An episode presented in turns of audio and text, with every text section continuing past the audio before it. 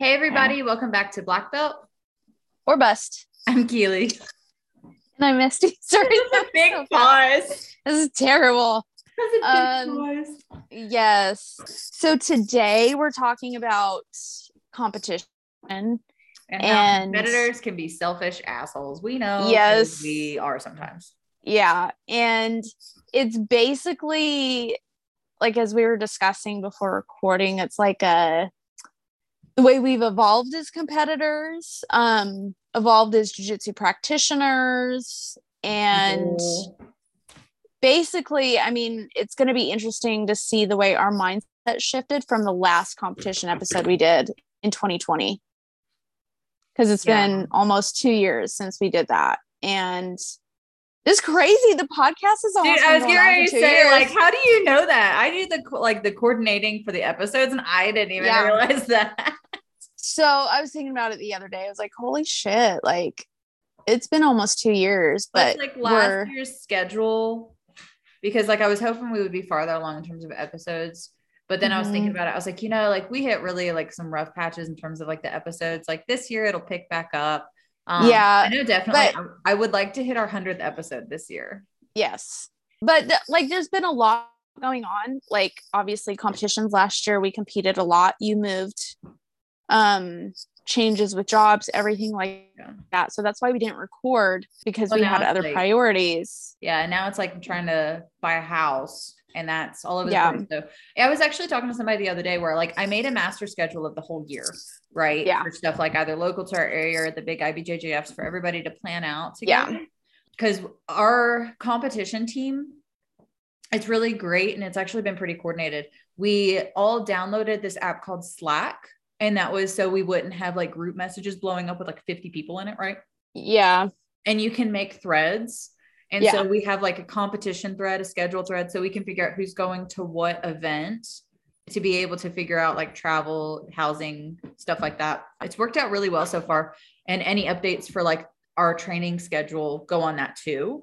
So Yeah. it's, it's worked out really well and it was free and it, Yeah. it handles a lot of people. So that was that was pretty awesome. Um Yeah. anyways, And this episode's not it's not sponsored by Slack, but that's somebody's gonna be good. like, Keely's promoting Slack now, guys. No, Um, no, um, no, it really is a good platform for messaging because we do it. Uh, Natalie has all of us on Slack too, so it's like really easy without everything blowing up. yeah, it was, it was Um, super convenient. But a couple of us were talking where we were just like, where we're at right now isn't not we're not ready for competition. It's that the mm-hmm. financial obligation. So a lot of us have talked about, all right, especially those that are doing master worlds. It's like, Yeah. how about like August to December is going to be our heavy competitions. We all Yeah. might do one or two earlier, like how we've got the Arte Suave in Denver coming up. Pans is in April, Pan, well, Pans is the weekend is the week before uh, the ADCC. so you've got Fest. yeah, so you've got two major tournaments early in the year. Well, may- Yeah. three. So Euros is Well, Worlds is this this week. So you got Euros this week. Um, Pans West Coast Trials in April. Then you've got Worlds in June, and then there's always there's already like Masters Worlds coming up, and like well, and wasn't wasn't American Nationals in June too? yeah, but I don't think the IBJJF has released it yet, have they? No, Did- not this year. They just have, like, it's the schedule? That's around that time frame. Um, It's a there's a lot going on, and like when they released the the registration for Masters Worlds, I got super overwhelmed because I'm like, oh my god, like this is it's 150 dollars here and 150 dollars there. mm, and it's all this like all this shit so like i'm looking at it and i'm just like oh my god like this is just and a lot like you have to register early. yes or That's kind of the, the- the event fills up so you have to register early you have to make sure your ibjjf membership's up to date Mine is not. and. I, I know. Um, I know. I just need to do it. well it's just there's so many different it, it's just it's a lot and for me it's starting to feel very overwhelming. And what i'm frustrated with i'm really really frustrated because it's not the fact that i already have a large amount a large number of women that are already registered for pans in my division. That's fine. They're not doing the ibjjf opens. So when I'm going to look at my division, because the IBJJF has Boise, Nashville, Indianapolis, Atlanta just happened, Miami's about Um, to happen. Miami, New Orleans. I had Nashville. in maybe a couple of the Nashville's in April. oh, okay. Um, but I'm looking at the ones that I was going to do, and I would have maybe I would have one or nobody in my division for the the opens, and I'm like, uh, so you're all just going to do pans, but you're not willing to compete in any of these other opens. Like it doesn't Mhm. like for me, it's like why are you But you only I mean- the big one. yeah like so i'm starting to think a lot more about like people in jujitsu and competitors and one of the reasons i want to interview there's a competitive black belt i really want to interview him for the podcast because he is a very successful competitor hey, hey, as a black belt and he he's a very it's not even like he's a skilled jujitsu practitioner. He's very hardworking, but he's somebody I want to interview for the podcast because he has absolutely no interest in competing anymore. And talking to him because he's doing privates with me, I want to interview him for the podcast to talk about it because I think you're able to see that on some level with a lot of people who are successful in jujitsu that aren't they're not competing anymore. And I'm really curious to talk to them because for me, it's like I want to like I want to do these things, but at the same time, I need to prioritize my mental health. And if my mental health's not prioritized, then I'm not going to be a good athlete or um, competitor. And I was thinking about like, okay, so I like to compete. Why do I like to compete? Well, if I com- I compete, that's a goal. I'm very goal driven because if I don't have goals, then I get lazy and I don't want to do anything. Period. I just want to sit and watch TV. So I have to have a goal to work work towards. So competition is a goal of mine. And then, so that put, keeps me going to the gym. But training jujitsu is good for my mental health. Oh, It's your cat. I know. He's so cute. Um, I know I need a pet, but for those who are listening, purring. who can't even you he's see. Oh, for those who can't see, Keely's holding up her cat Lily, who loves me. That is my, Like My honestly, godchild. this is this is her cat. Let's Yeah. real. but he lives in Colorado. yeah, this is so- your godchild. yeah. That Um, I think Kisa has become your godchild too. Yes, she has. She Yeah. has. So, um, Unfortunately, that means that if anything ever happens to me, you have to take Kisa and Chaos because they're I a will. package deal. I'll just take all of them. Oh. Um, but what uh jujitsu does for me, it's good for my mental health and it keeps me going to the gym every day. So that's really why I like to compete. And the problem with competitors, they tend to tie their value and their self worth into their results of their competition. oh, 100%. And one of the reasons people don't like, I think one of the hardest parts about competing, and I was thinking about this yesterday. One of the hardest parts of competing is when you lose, you feel like you're disappointing everybody. And that's so far from the truth because, you know, when I see my teammates and the people I support out competing and they lose, I still think very highly of them. I my my opinion does not change about them. You know, I go and I support them because they want to do this thing. And I just started having these realizations these past couple of weeks. And then I started thinking about social media. And I'm like, would as many people compete if they didn't have Facebook and Instagram to post to after well, they won their competition? notice how some people they won't even it where it's like you fucking lost Yeah. but you're posting these highlight reels where you look fantastic like so that was one thing that was pretty frustrating is here recently like a clip of the fight to win i did where yes, at the very beginning of the match, as I was like resetting towards the center, which the ref didn't call for, that was me because you know I'm a dumbass. Um, ducked my head, got caught in a guillotine, but I got my guard popped back out, and then I got on top and was able to hang out for the rest. Like I was on top for the rest of the match, and I ended up getting the unanimous decision, right? But there's a literally a clip of me just getting kind of like caught in the guillotine and snapped down. Yeah. And it was with with a person, right? And I was just thinking like I fucking beat you. Why are you sharing? Well, and it's not a highlight because you didn't she didn't finish the submission either. Like it's like you started it, but it didn't have a finish. Right. So and it's so not it's even like, like, a real so highlight. How many, how many of these highlight videos are true or they were just good parts of a match? Because you can dominate an entire match and still lose with like 10 seconds left. I've seen it done. Yeah. It's happened yeah. to me. You know, like I like I, I have like have told you before, I was up a match where I was like up 30 something to nothing. And in the last couple set, like the last 13 seconds, um, she was extremely bendy and mm-hmm. i was like i'm just going to hold here for the rest of the match instead of progressing. And she managed to like shove my arm and get an armbar in 13 seconds. You yeah. know like that's why you don't quit fighting.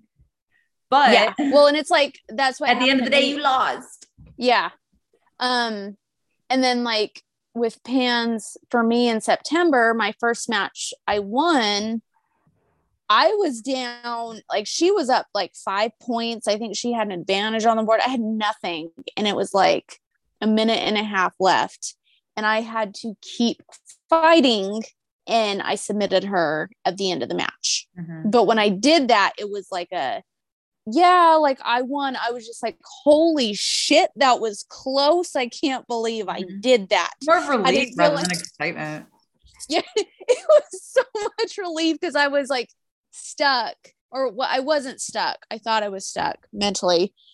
And then pulled that out and I was like, cause still in my head, I'm not like, fuck yeah, I won that match. I'm just like, oh my God. Like I I can't believe that I like got through that. Better it's like, um, well shit, glad I pulled that off. Yeah. Um, but I think about it, I'm like, if social media wasn't around, like if you didn't have an Instagram picture to take, would you still compete? Yeah. Or well, that, and then so many yeah. people take pictures of these medals, right? Yeah. I mean, this is this has happened to a girl I've beaten before, where for the weekend they posted all the medals they got, mm-hmm. and they were like, uh, like promoting themselves, and it was like one of those gold medals, you stepped on a scale and received your gift. Yeah. And you're claiming that you won it. Yeah. We uh, like as females, we understand, yes, like there might be one other person in your bracket. There might be no one in your bracket. So you might have to move weights, you might have to move ages. But at the end of the day, if you're wanting to compete, why wouldn't you try to exhaust those options? Mm-hmm. I understand there's the concern of like, but I want to finally be able to compete at my own weight. I get that. Yeah. But at the same time, if you're really down to compete, you move to get competition. Yeah. And sometimes, even if you're in the masters, you've got to go down to adult. Yeah. Like if you want to compete, like you can't complain. The other thing is too, like people will complain that they have nobody in their division, but they've got people either in the age group below them or weight below them. And well, wait, wait, I'm thinking, them, you mean, or wait above. Sorry, because you, yeah. you can't drop down, right? Yeah. But notice some people are like, I don't have. Or if you're close with. enough, or if you're close enough to cut weight and you've done it healthy in a way to where you're like, oh, I just have to cut maybe like a pound or two, and you can pull it off mm-hmm. in a healthy way. I'm not saying yeah, like the yeah. last minute, right? Um, but I'm saying that if you're like, oh yeah, a couple pounds will be easy. I just got to drop some water weight, well, like, you know, whatever. I've had before on like some of these like opponent finders where they're like, I'm down for any, like, nobody wants to compete with me. I'm down for anybody. And I will offer, even if I'm at the weight disadvantage, I've offered a match to a girl where I was like 20 pounds lighter and they wouldn't mm-hmm. take it. Where I was yeah. like, you don't have to lose any weight. I don't give a shit. Like, let's go. What, yeah. Like, ghosted well, me. And people, I think there's so much ego. Like, I think there's so much ego in jujitsu. People will talk about no ego. It's bullshit. Everybody's got Okay. ego, be it a healthy ego or an unhealthy ego. Nobody wants to lose. Like nobody wants to fucking lose, especially when you're paying to compete. And uh Timothy Timothy who runs the Fuji BJJ tournaments, right? Timothy Motherland. He yeah. yeah. Well, he he runs them for mainly like East Coast, um, and a little bit into the Midwest. yeah. But did you see all the brackets Yes. he's been putting together? He's been putting together paid Yeah. brackets, and people Yes. are ghosting where they're like, "I Yeah. want to get paid. I want to compete." And he said, "All right, bet." Every single tournament, I'll have uh, like an eight to sixteen man for a thousand dollars, and then he starts calling on him, and he's like, "Hey, you said you were down," and they're like, "Oh no, I got like this hangnail." yeah so that's the other part is you you got to show up when you're given opportunity. And like when you're given the opportunity to compete for a very low uh entry fee either like a really low entry fee or no fucking take it. Like if you get the opportunity to compete for free take it. Like nobody gives a shit if you lose. And i'm seeing this a lot more even with people who are coming to jujitsu later in their lives we're talking like late 20s to their 30s and they want to compete and be these high level competitors. I'm like i don't i'm like i'm an asshole. I'm like you missed the boat. You missed the boat on becoming this like adcc champion okay? Um but if you want to compete like i said my goal is i have to be goal oriented in order to keep my ass in the gym because i want a black belt one day Yeah. so i'm not competing because i'm like i expect to be an adcc champion or a black belt adult world champion or anything like that i just got to keep my ass going to the gym so competition's is the best way to do it Yeah. i do hate that like with ibjjfs i've got to pay $150 but the most opponents i'm going to get or my chance to compete is at the ibjj at the ibjjfs i have seen with fuji however there are a lot more women and there are a lot of blue belt women that will compete at fuji. You Yeah. just have to be willing even the day of let's say you miss weight right? They will move you to another weight division Mhm. day of. They are willing to give you mat time. And for people who want to compete that's why i'm trying to push them more towards that because i'm like if you don't want to pay to travel and do an ibjjf why don't you get some experience with some of these Yeah. um ones that are they cost less you do less travel Well, that Um, and then like yeah. notice notice a lot of the women that are like, "Hey, I need like, where are all these people? Can they move for me?" Right? You notice that's Mhm. the narrative a lot of the times, or at least that's what I've noticed Yeah. a lot. Where it's like, "Hey, can this person who's low? Like, I understand if it's the only person around you is one class below you, and you're like, "Hey, would Mhm. they move for me?" That's one Yeah. thing. But whenever you're trying to convince other people to meet you where you are, but you are not willing to also meet them where they are yeah that Like- that's skewed where it's like if you want people to be able to compete with you you also need to be flexible to be able to compete with other people like Yeah. me i've told everybody i'm like my big ass can only get down to this weight when i'm prepared for it if it's last minute i can't get my weight down this much but Yeah. i am happy to go as high as you want like i'll Yeah. take rank i'll like i mean one of my super fights that was in Mem- uh yeah in memphis before i moved from south carolina was with a brown belt a, a seasoned brown belt who recently got her black belt, you know? Yeah. So it's like, I'll go up in rank, I'll go up and wait. I physically can only get to a certain point below me. It's not that I'm not willing to, it's that in order to like stay healthy, to be able to compete, that's as much as I can do. yeah there's a lot of um there's a lot of entitlement and it's so weird to me that people will have this entitlement where i'm like you're not anybody special like why do you think that everything has to revolve for you you know? Like and there have been times where i've taken super fights at the last minute because they needed a competitor. And mm-hmm. I jumped in because I'm like, all right, like you're giving me a chance to compete for free. Of course, I'm gonna fucking take it, and I don't have to travel.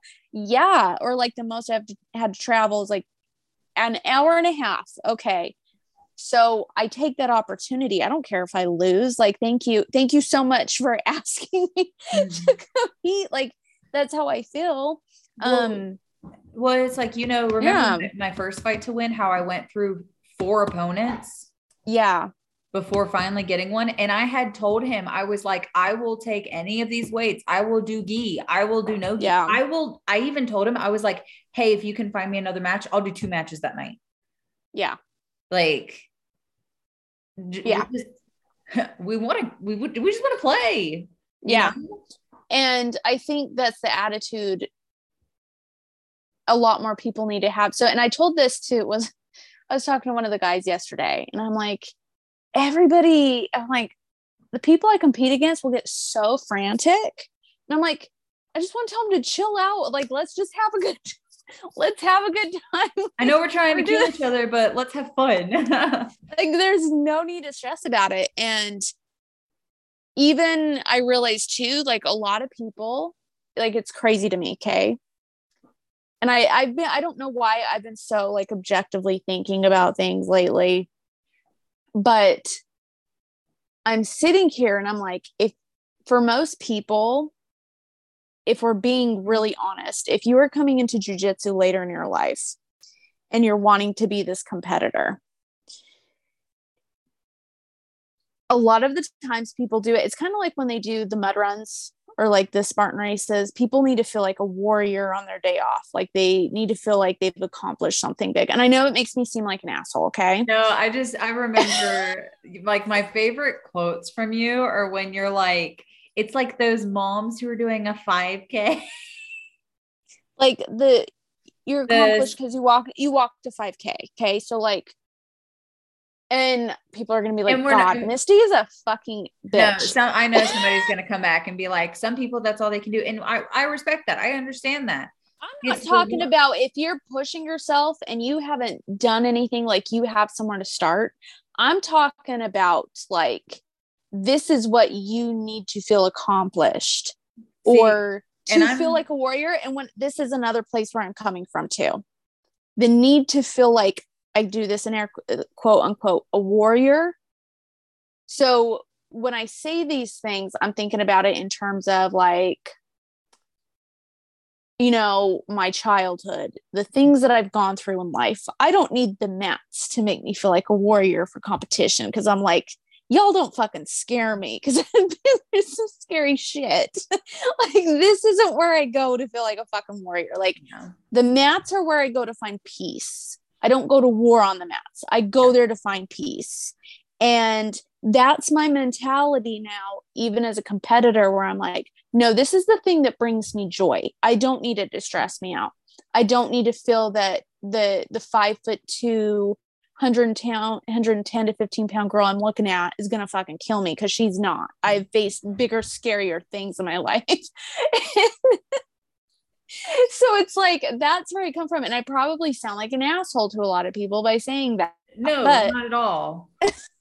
Because it's like I'm thinking of the people that they do things and it's more participation than it is yeah. a challenge for themselves. Yes. They perceive it and it's not even it's not even they they perceive it they want other people to perceive it as the hardest thing they've ever done in their entire life but that was not yeah. a challenge for you yourself for some yeah. people is a like 1k challenging absolutely for other people it's like this is not your reigning accomplishment you could have done so much more but yeah. you chose not to but you're acting as though like you were this fantastic awesome amazing individual that just like you said maybe walked a 5k yeah so it's not okay it's it's it's addressing the amount of intensity and if you actually get a challenge out of something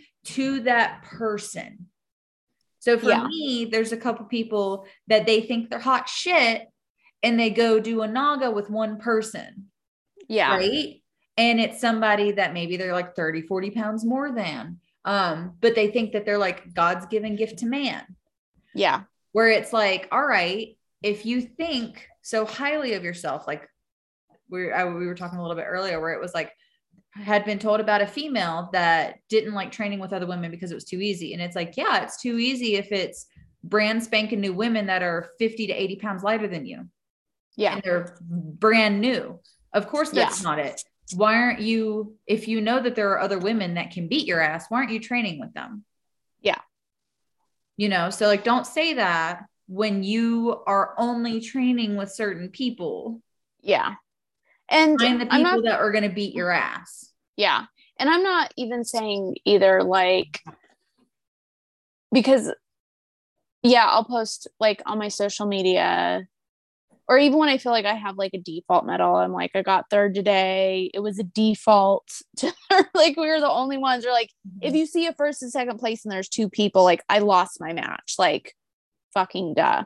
Um, but I think a lot about like when you ha- compete and thinking about competition prep, are you you've got to kind of evaluate like, are you seeking outside validation for this? Like mm-hmm. are you doing this so think people think better of you? Um are you wanting people to think better th- of you? Um because if you're you compete and you're trying to challenge yourself that's such a good thing. It is such a good thing because you're going out and testing your skill. You're going out and testing this thing that you're learning every day because competition is a test to see if you're you're picking up what you're learning.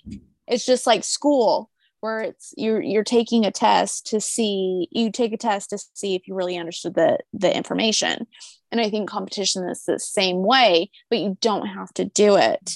Um well and that that's like the really like nice way to put it um and i'm going to be debbie downer for a second where it's like if you truly want to compete we can be assholes.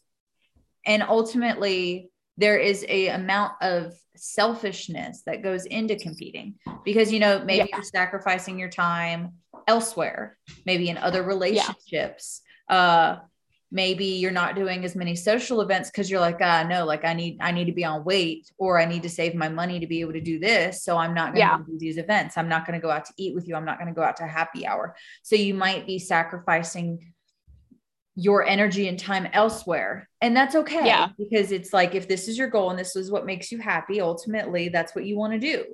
I'm yeah. just saying, like, be understanding that that time and energy takes from other things. And yes. a lot of people in relationships don't understand that. Um, and I'm talking about any type of relationship. I'm not talking about just like with your significant other. I'm talking about like, you know, with your friends, with your family, like other things. Oh, yeah. Cause we'll have stuff like, let's say the gym is doing uh, stuff that they do, you know. If I've got a competition coming up, I can't have as much fun or I don't go because I need to sleep. Mm-hmm. And you have to make those sacrifices, even if you're in your 30s like me, where you're like, no, I signed up to do Nogi worlds, I can't eat uh this shit or I can't drink. Like, you know, I gotta watch my weight because I, I decided to do that. So you've got to be responsible yeah. for that. Um, and then if you're looking at maybe some of the younger athletes in the gym, depending on if they're still like under the age of 18 where their parents are paying that for them to take jujitsu and their parents are trying to get them to compete their parents are doing all these things that's completely different. And then if they're in their you know their 20s their early 20s their late teens and they're do, trying to do this on their own because they want to be a black belt world champion. Mm-hmm. um all the priorities are going to be so different for everybody in the gym uh and then you add that financial those goals. Mm-hmm. so sometimes and that's a big even, one. so sometimes it's not even that you're like either at the gym training or it's like going uh, eating that food. Maybe you're on weight, but you just are like, I spent my money on this. I cannot go to that, even if you're free and available and ready. It's just one of those mm-hmm. like, nope, I can't do that. My budget is my budget's gone. Um, yeah. Or I know one thing I've uh, sacrificed is like as much time at home to mm-hmm. spend with my significant other because I'm like certain days of the week, I stay at work longer to have shorter days, other days to go to the gym or to go work out. And so it's like our time together is a little sacrifice because I've altered my work schedule to yep. be able to do things. Um, Yep. And then just like in in general, and it really it really brings me back to like when I first started jujitsu and when I was doing MMA, and I was like since I was single by myself, you know, I don't like the the big reason why I don't do it anymore is I don't like the person I was because it was all about okay, do just enough in my graduate degree, get my shit done, and then leave to go to the gym. And then I would spend Mhm. all day at the gym. Um, and I based all aspects of my life on that. You know, if I felt like shit, it was probably because I overtrained. So, like when I was at work the next day, I would kind of be a piece of shit, or I'd be Yeah. grumpy because I didn't sleep because I had gotten like kicked in the face, you know, Yeah. and or I Well, was this is- hurting. and this so is like, I don't like who I was. And I know Yeah. I was a very selfish person then because in my Yeah. mind, it was all about what I needed to do rather than what other people were asking of me. Yeah. And that's another thing. This sport is very hard on the body. Mm-hmm. You need your body or like the longevity of your body. And if you want to continue to do this in the long run, um, I think about people who are sacrificing, like, people will joke about injuries in jujitsu and always being injured. And I don't think it's fucking funny because I'm like, well, uh, you need your knees, you need to walk, you need your hands. Like, they like, you know what I'm talking about? Like, I get to a point where I'm like, um, if you want to do this for a long time, and people are like, pro- like I said, people are probably like, God, Misty is a bitch, but there are people who are like like white belts who overtrain and get injured blue belts who overtrain and get injured like i do not i'm i'm very aware of the fact that i'm not going to make money from jujitsu. Like i know that okay?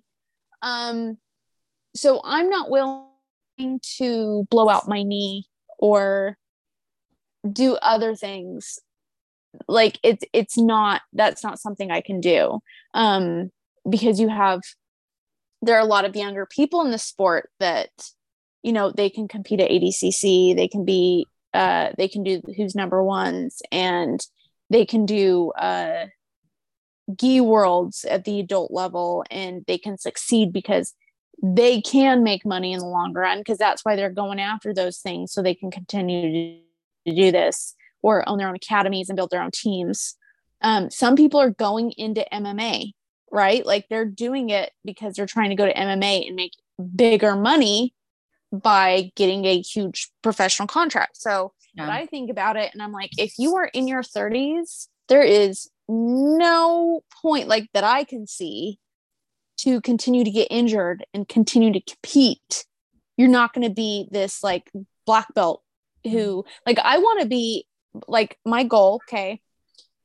I want to get my black belt bef- like right before I turn 40. If I can get my black belt at the age of 39, that's going to be a huge accomplishment for me.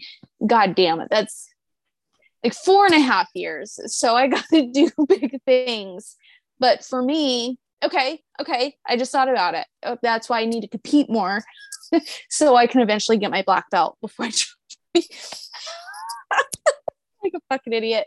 Okay. So Realization. anyways, but like for me, I just want to have fun going to uh Masters Worlds every every year in Vegas and like partying and having fun with my team in my 40s as a black belt. Like I want to do that. Like that's fun to me. Those are the things that I want. And I was telling David, I said, you know, it's hard for me like if I look at all these different black belt like women, right?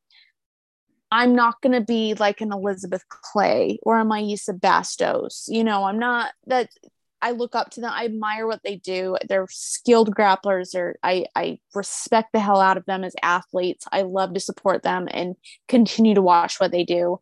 You know, I'm not going to be that because that, that, that doesn't fit. But I can look at like the black belt women who are in their 40s that are really fucking cool. Like, do you know who I'm talking about? Like, I know what you mean. Where okay, so here's I'm like, that's my goal. I, I, want to be like, constantly think about it. I constantly think about it being an adult, where it's like I'm not making excuses for myself. Like my performance can always be better. But I also um, have to realize that it's like a lot of the women that I'm competing with have done this since they were like five years old. They do this every single day. A lot of them are homeschooled. And I know I know I've talked about this in other podcasts. Everybody's like, Keely, shut the fuck up about this. Like, get off your soapbox. Um, they don't like you were talking about a lot of them their parents pay for a lot of it so they don't have that financial stress and uh, insecurity because i know a lot of us that are competing also tie it back to like if you go and have one match and you paid all this money for it you just lost all that money to go mm-hmm. lose a match you know mm-hmm. that's or- that's happened to me before where it's like i had one match for an ibjjf and i lost it and it was like why the fuck did i spend all this money to come here, to travel, to pay for the IBJJF, to do housing, food, all that stuff. And if you have a full time really? job, PTO, yeah, that's costing you Vacation PTO as well. Um, and I know, like, I was talking to somebody the other day, and they go, "Oh, like if you don't have any women show up, still go and get your points."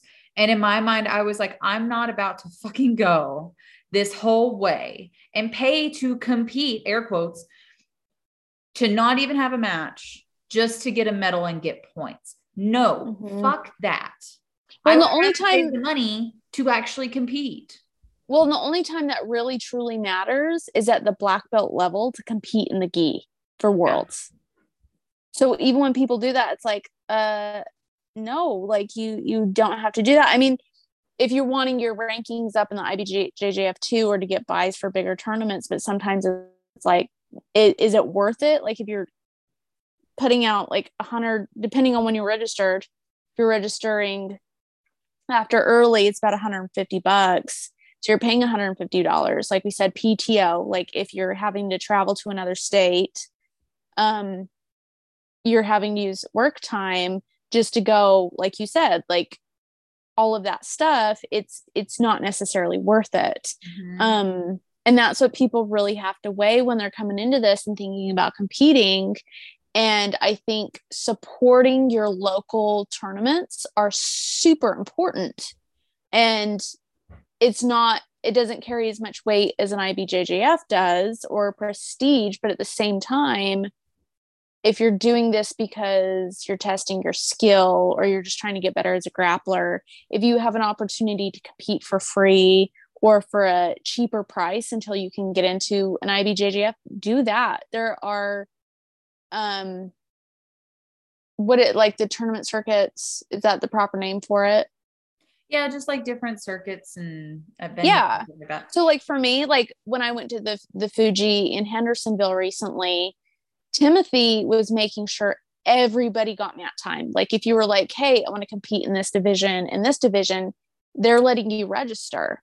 And I was because I I'm in one of his groups where it's like the paid super fights and brackets, and I he was asking about one city and I was like, hey, and I gave him my information. I said I'm down to do that, and he's like, hey, do you want to do a super fight with with so and so in Hendersonville on Saturday? And I was like, sure. What's the detail? I was like, if she's down, I'm yeah, let's do it.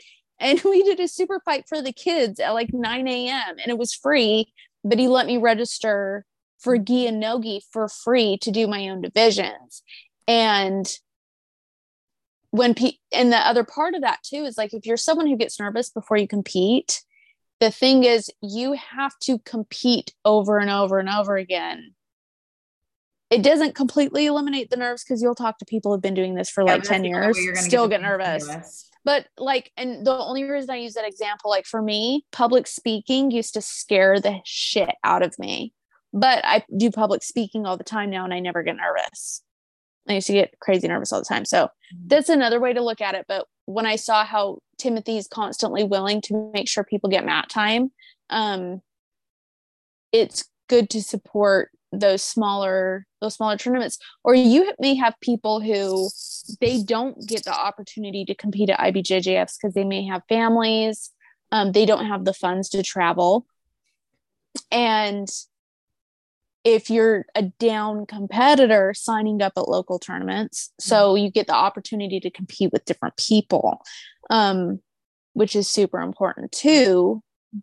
And it's like I said, it's not this huge thing. Um, just you know, go and do it. well, and it's funny that you talk about like actually enjoying it because we've had the discussion where there's some of these um, young adults that have been doing it their whole life, and by the time they get their black belt in their early 20s and they've competed this whole time, they're burnt out and they quit. Um, yeah. I was talking to one of our black belts at the Denver location, Justin Downing, today. And he told me where he was just like, you know, I used to compete all the time. He's like, I got my black belt hella early. And he's like, sometimes I wish I hadn't, but I used to really enjoy competing. And then it kind of died off because not as many people were competing. I didn't enjoy it anymore. I felt like I was making myself.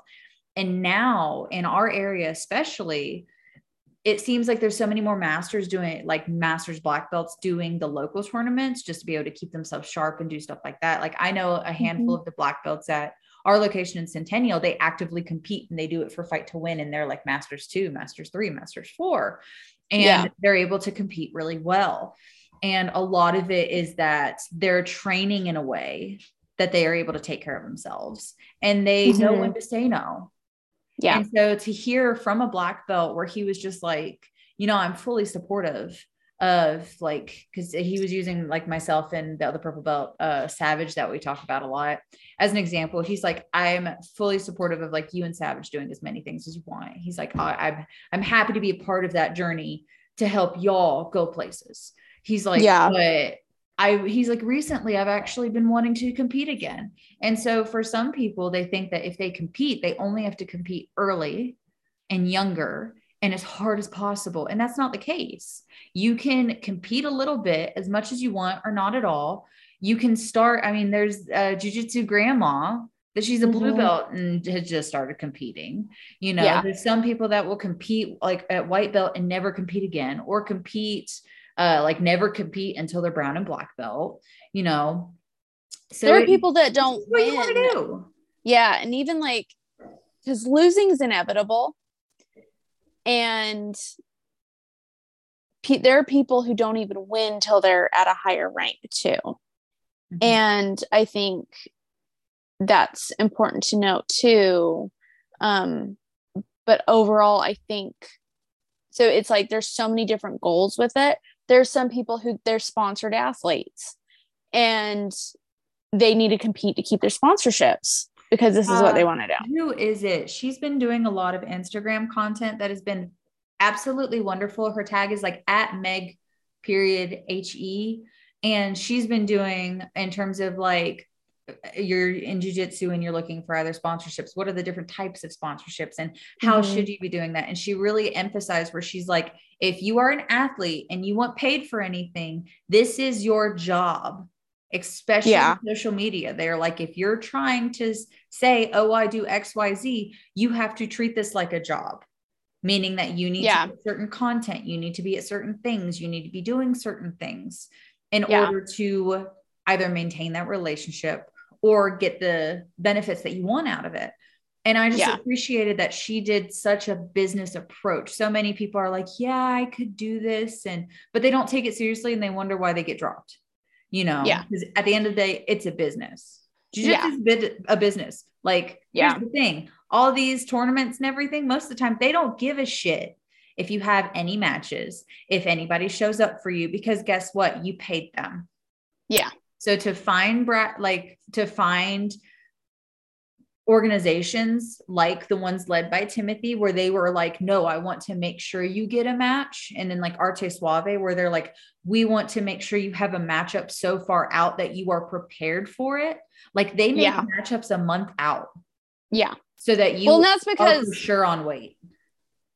Uh well, when Kelsey does them, Kelsey's mm-hmm. very organized with it and she knows. And I think Kelsey competing as regular as she, as regularly as she does, she understands the business side of jujitsu and she's also a successful competitor because she's been a lifelong athlete and she knows how to run the business side of this and that's why if you're wanting super fights, do the Arte Suaves because did I say I don't even know if I say it Arte right, Suave. but yeah, Arte Suave, um, doing those because they're being ran you know the person behind them is doing a good job at making sure that you get matchups so well and it's really funny yeah. some people are like well they're not pretty much they're like if it's not on FloGrappling it must not be legit that's not true no and it's and if you want like, oh and there might be these little ones that you can make bank at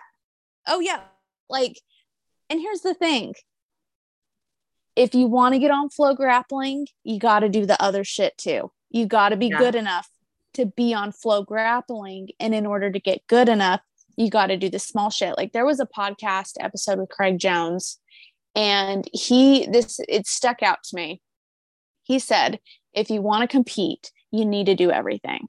Mm-hmm. He said, do the every single, if you really want to be a true competitor, take every opportunity you can where it's given to you. And you see that with like a lot of people who are really good competitors. They're competing at Nagas. Well, and, and they're on who's number one, or yeah. they're doing like Nicky Rod. Nicky, and I say that because I, I, saw like Nicky Rod. he does like everything. Yeah. Right?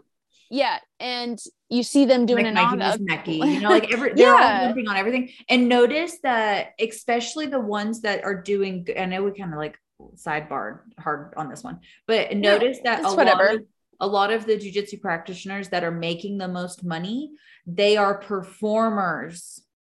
Yes. They know how to bring in the money for a show. So again, yes. tying back to the business, what do businessmen like? For example, like Conor McGregor, he brought in money. When yeah. Ronda Rousey came back, she sold all those tickets. You know, it's a business. Yeah. So well, that's why it's are, like okay so like bringing that up because you you said that and that's what i was thinking about too like yeah let's let's bring up the ibjjf you don't have okay? to be the best no get some of these opportunities but you need to make the best of the opportunities or if people want to watch you people have to want to watch you to get your op- for you to get your opportunities so it's like let's say you're applying for some fights like i'm just going to use examples right like fight to win for example Seth is going to put matches together that are going to bring in money. So it's like he's going to make sure that when he has people applying for matches, the ones who are bringing in money are probably getting matched up first. Right. I mean, it's a priority. Or if he knows certain people in certain groups are going to sell tickets, that group is going to be prioritized. They're going to be given the the best opportunities. Yeah and the best show and, times. Yeah. Because they're selling the most, they're making him the most money. Yeah. And if I go back, like I going back even to like the IBJJF too, the IBJJF cares about their adult competitors and their masters black belts at masters worlds. And I say that because if you didn't get a picture opportunity, like photographers aren't going around, they don't give a shit about blue belts. Like here's the the and I, I go back to the whole ego thing too. It's like super fights people want to watch purple belts and up for super fights let's be real. Or unless you're a really good fucking if you're a kid who's really good mm-hmm. you know they're going to want to watch that shit. Ibjjf they're going to prioritize um upper belt matches you know they're going to prioritize their adults you're you're i i've been noticing like who how people are being prioritized as competitors. So it's like if you're a 30 year old who just got their fucking blue belt, nobody gives a shit. Like, well, and like when I was a blue belt, I could not get a super fight to save my life. They kept being yeah. Like, like, have you seen some pictures where people have shared where it's like, call me back when you're a purple belt? Yes. And so it's like when I was a blue belt, it wasn't until like the very end of my blue belt that I ever even got super fights because yeah. it wasn't a thing. So the fact that like I see so many like white belts and blue belts throw hissy fits that they're like, I only had so many super fights. I want more. And it's like, yeah, that's fine that you want more, but we didn't even have those chances. Yeah. Like, be glad or, that you have the opportunity to try to get them. Yeah. With your experience too. And this, it's starting like it makes sense to me. I think if you are wanting to compete, let's say you're you're a white belt and you want to compete, I think the smartest thing to do would be to do as many local tournaments as you can, all the small shit. Just you're gonna have a lot of you're gonna have a good competitor pool if you're doing small shit, right?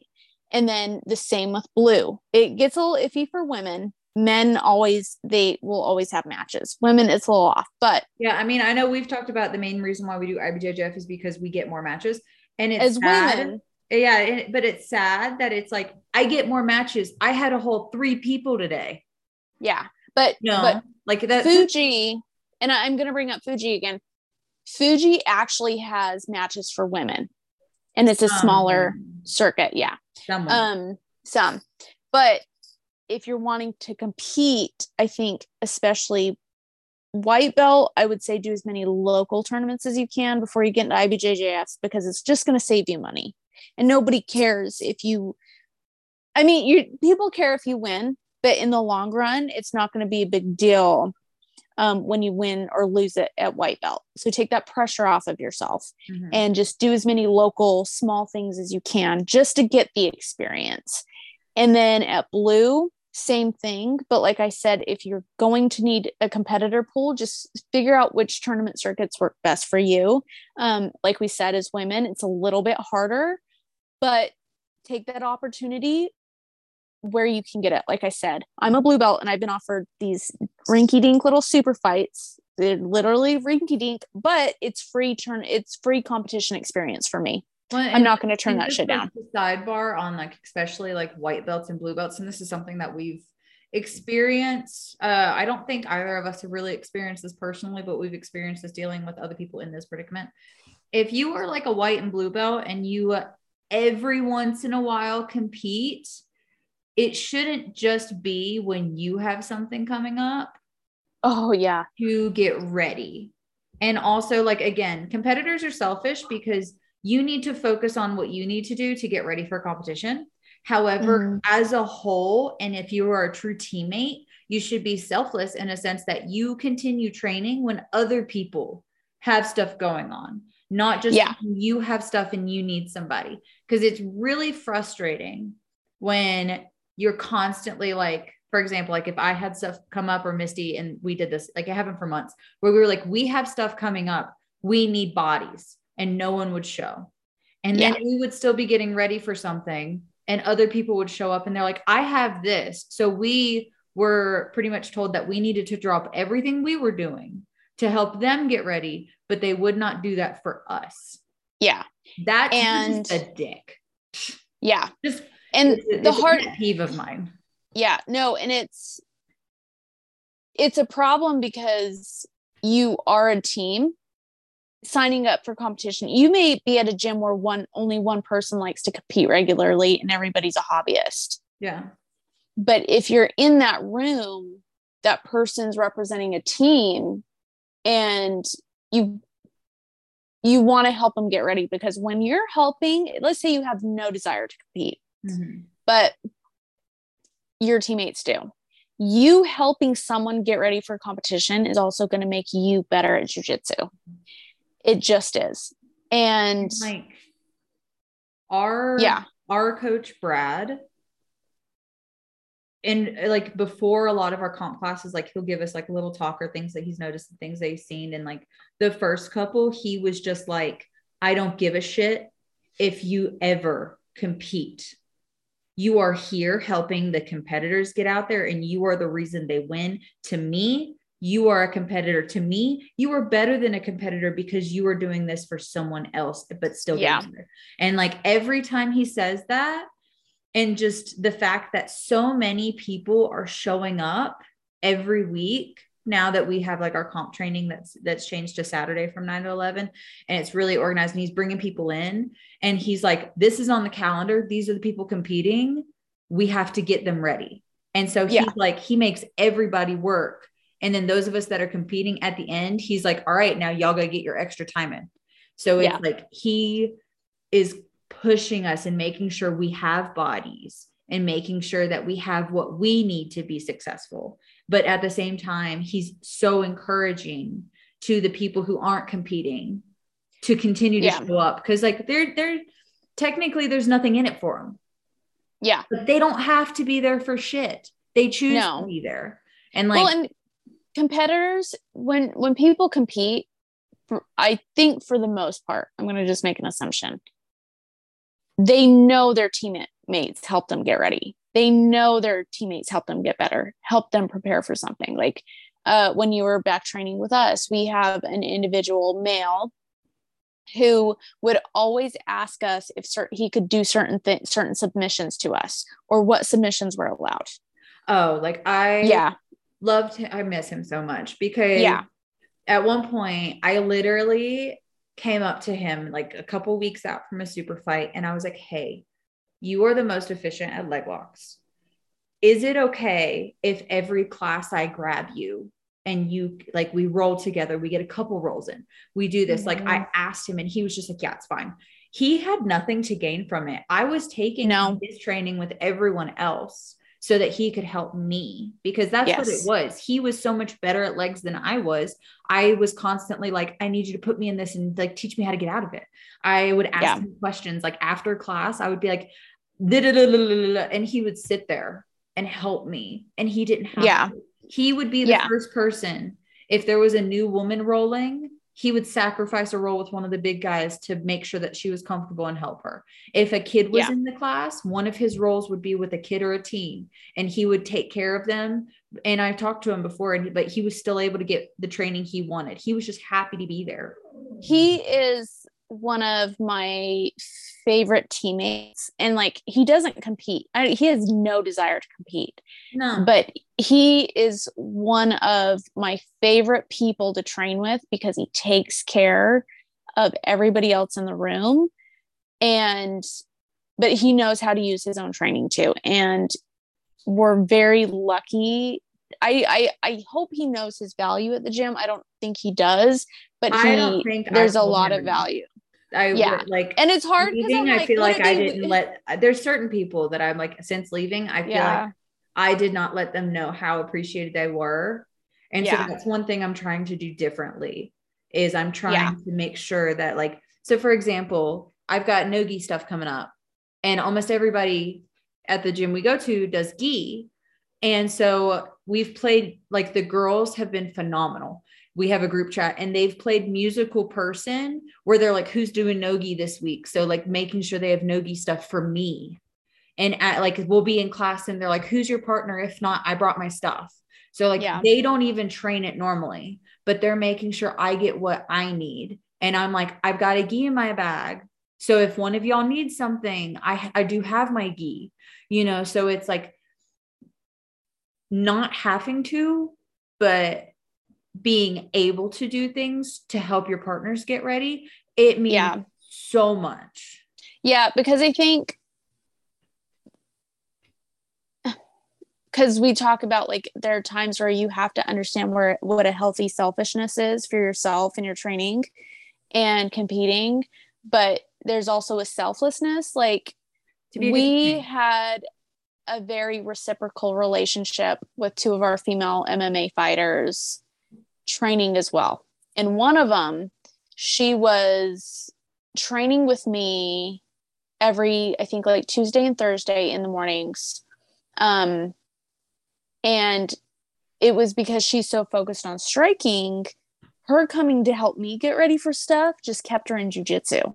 It just gave, it just kept her jujitsu in her mind. And I was thinking about that, and it because she didn't do gi, she's an MMA fighter. Mm-hmm and she you know most of her fights were like striking but she would show up in the gi and do stuff with me. And honestly i think it's because it helped her stick with training. Mm-hmm. like it really did. That was the only way she was able to get some sort of jiu-jitsu training was just to show up and help me.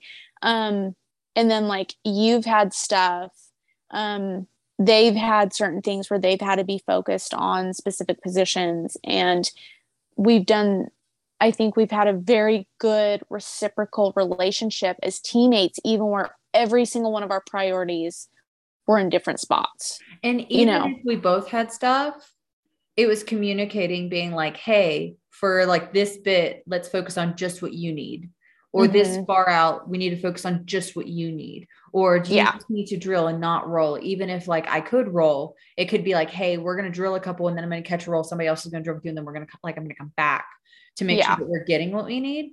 And then yeah. on the flip side of it, it's also realizing that in some cases of like being selfless, you're not you're you can still be selfish so like what i said in terms of teaching this women's class everybody's like oh you're so selfless and i'm just a bullshit like you don't think i'm doing this to get something out of it like yes i love that people are wanting to come and that we're getting more women but the selfish side of me is like yes i'm developing new training partners yeah. And also it's after our competition class. So it's like I'm getting my training in already. It's not like I'm it's not, not like I'm not able to train. Mm-hmm. I then get to take anything that may have gone wrong or I may need to work on from comp class and bring that into the class I'm teaching to help myself deal with things that maybe I yeah. did wrong or I could improve on. And then I also yeah. roll with the women. So then it's like, okay, like, so it's like, I'll teach the class and then we'll roll for like 30 minutes after. So we'll do like an hour technique and then an additional 30 minutes of rolling or drilling or whatever they need. And it'll be like, all right, I wasn't doing this earlier this morning. How about I try to work on this a little bit now? So I'm using that as my own personal time on in a way to work on stuff from earlier. So everybody's like, oh, like it's so great that you're doing this. And part of me is like, I'm getting more mat time and bodies to drill what I need. How is yeah. this? but you're still i think essentially it's just we're continuing selfish in the way where it's like we're still learning we're working on different aspects of our skills so another example would be like you were learning leg entanglements and leg locks for covid. let's see since covid right? When, so it's like over a year. but i'm i but, could not i would not have I would not be where I am at in terms of my nogi right now if it wasn't for the fact that you allowed me to just drill yes. over and and you were just like I don't know what's going on but if you figure it out then you can teach me. Yeah. And so I wouldn't be able to do any of it without you sacrificing your time letting me drill on you yeah and it's the same thing with everything else um like you're teaching and that's that another thing too is like when I contribute how I was able to progress in jujitsu, it was because of you, but you're you are a good teacher. You are like a natural leader and natural teacher. And don't make me cry on the podcast. I, I won't, but that's another part of it. But what I was gonna say is like you wanting to learn leg entanglements and leg locks, what that's done for me is I know the second someone's going for my leg and I know how to defend it. And I just go, and it's not even like I know where I could explain technically what to do. It's I can feel it and I know. Yeah, you're aware of it. When we were cross training last week, I was getting attacked on the leg and I was like going, I knew it. And it was just, I was able to stop it as soon as it was happening because I was like, no, like and it wasn't even i was just like shutting it down because i was so used to working on you just working on leg entangle- mm-hmm. entanglements not even working with the the guy at our gym who does them all the time i mean that contributes to it mm-hmm. as well but i not even by osmosis that's not even right people say that Dude, I like, say that too. but like but just like, by like um this like passive learning I guess it, like it's like a passive way of learning where it's like I learned it unintentionally. Well, it's not even passive passive, it's your body learned before your mind learned. Yeah. So because there's that that whole like mind body connection aspect of jiu-jitsu yeah. a lot of people don't talk about, but it's like mm-hmm. your body already knew. Yeah. And now your mind's just catching up. Yeah. And well, and now I'm I'm taking the the classes that we have now where we're actually going over the technical parts of leg locks, but if someone goes for them, I can defend them quickly because I'm like, yeah, I know, like I know what it feels like, but um I guess it I guess still kind of ties into everything that we're talking about as far as like allocating your training to competition and ego because we did start the podcast kind of just like ranting and bitching about like I feel like that's why are people honest. So, even though that's like, how we get our topics, guys our intention yeah it's really we're just like what the hell is going like but do we see something on social media that like set that like irks us yeah. I, okay i do want to say i understand the aspect of if something bothers you or annoys you, scroll on by. And I do Yeah. that. The ones that I get irritated about are normally like people I know personally. And so, or it's like I know of a situation more than just what's on social media. Yeah. Uh, and then that's like, then it whole irritates. So it's like anything else in life, right? So Other that's a good on social way. media, I scroll on by because it's like I don't know you, I don't know your situation, I don't know this, I don't know what else is going on. I'm not going to partake in that. That's when I will scroll on by. If it's one of those Yeah. that like I know for a fact, that's when that's when I call up Misty and I'm like, what the fuck?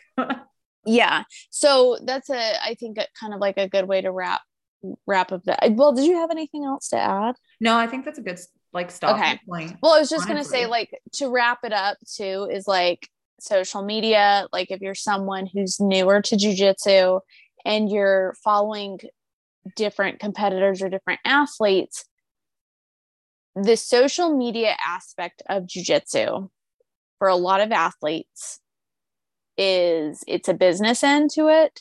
Um, it's highlights. You don't know you're not necessarily seeing what's going on in the gym you don't sure. know how they are as a person um so you've got to take everything you know with a grain of salt you And know just because like someone yeah. has a huge following doesn't mean they're good. Oh yeah There's The- some amazing people that yeah. don't have social medias. yeah There's some There's- really shitty there people are- that have like the- 25,000 followers. yeah There's they're people that win a ton of gold medals, but what you don't know, because like they list on like the, their bios where they're like 25 time gold medal. Well, guess what? 20 Yeah. of those they stepped on a scale and they were the only ones. yeah And they counted. um you know, so, there like, are i was going to say there are jujitsu legends that don't actively post. Like you said there are people who are great at jujitsu that don't even have social media. They may not even actively post. You may never see any of their accomplishments that they've had.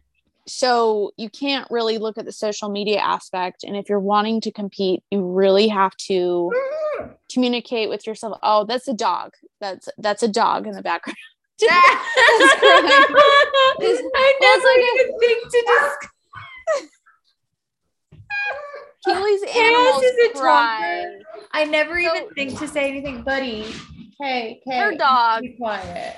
one of her dogs will literally run around the house and just like bark right now.